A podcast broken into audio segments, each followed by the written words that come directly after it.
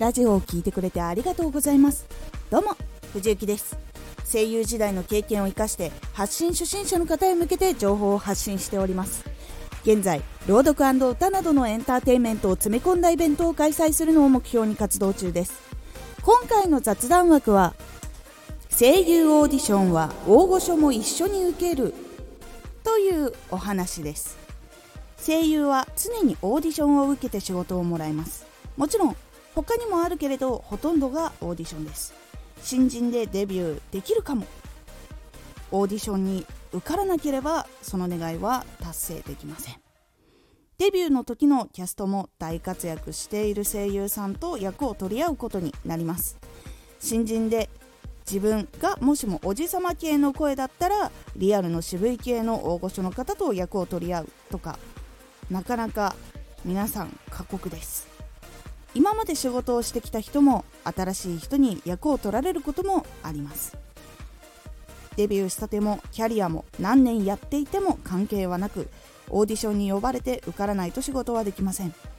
デビューしたての時はまだ業界の信頼も大きくはありませんがフレッシュさや才能で選ばれることもあります。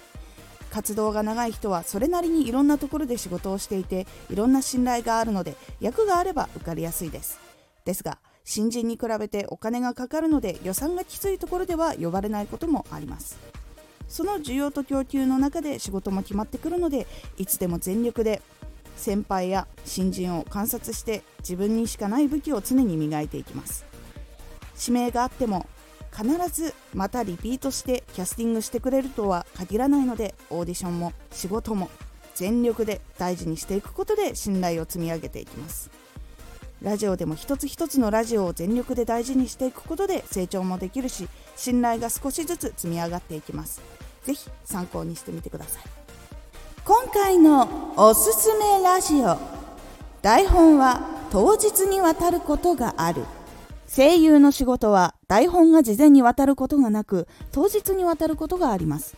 その時に必要なことや当日やっていることをお話ししています。いろんな現場でも瞬時に判断して行動しないといけないことがあると思います。そこも同じというお話をしております。もし気になった方は概要欄の URL から聞いてみてください。このラジオでは声優時代の経験を生かして初心者でも発信者になれるラジオを放送中。最新情報を逃さず受け取りたい方はフォローがおすすめです。アーティスト YouTuber 配信活動などで感じたことも発信していきますのでぜひ活動の参考にしてみてください。ではまた。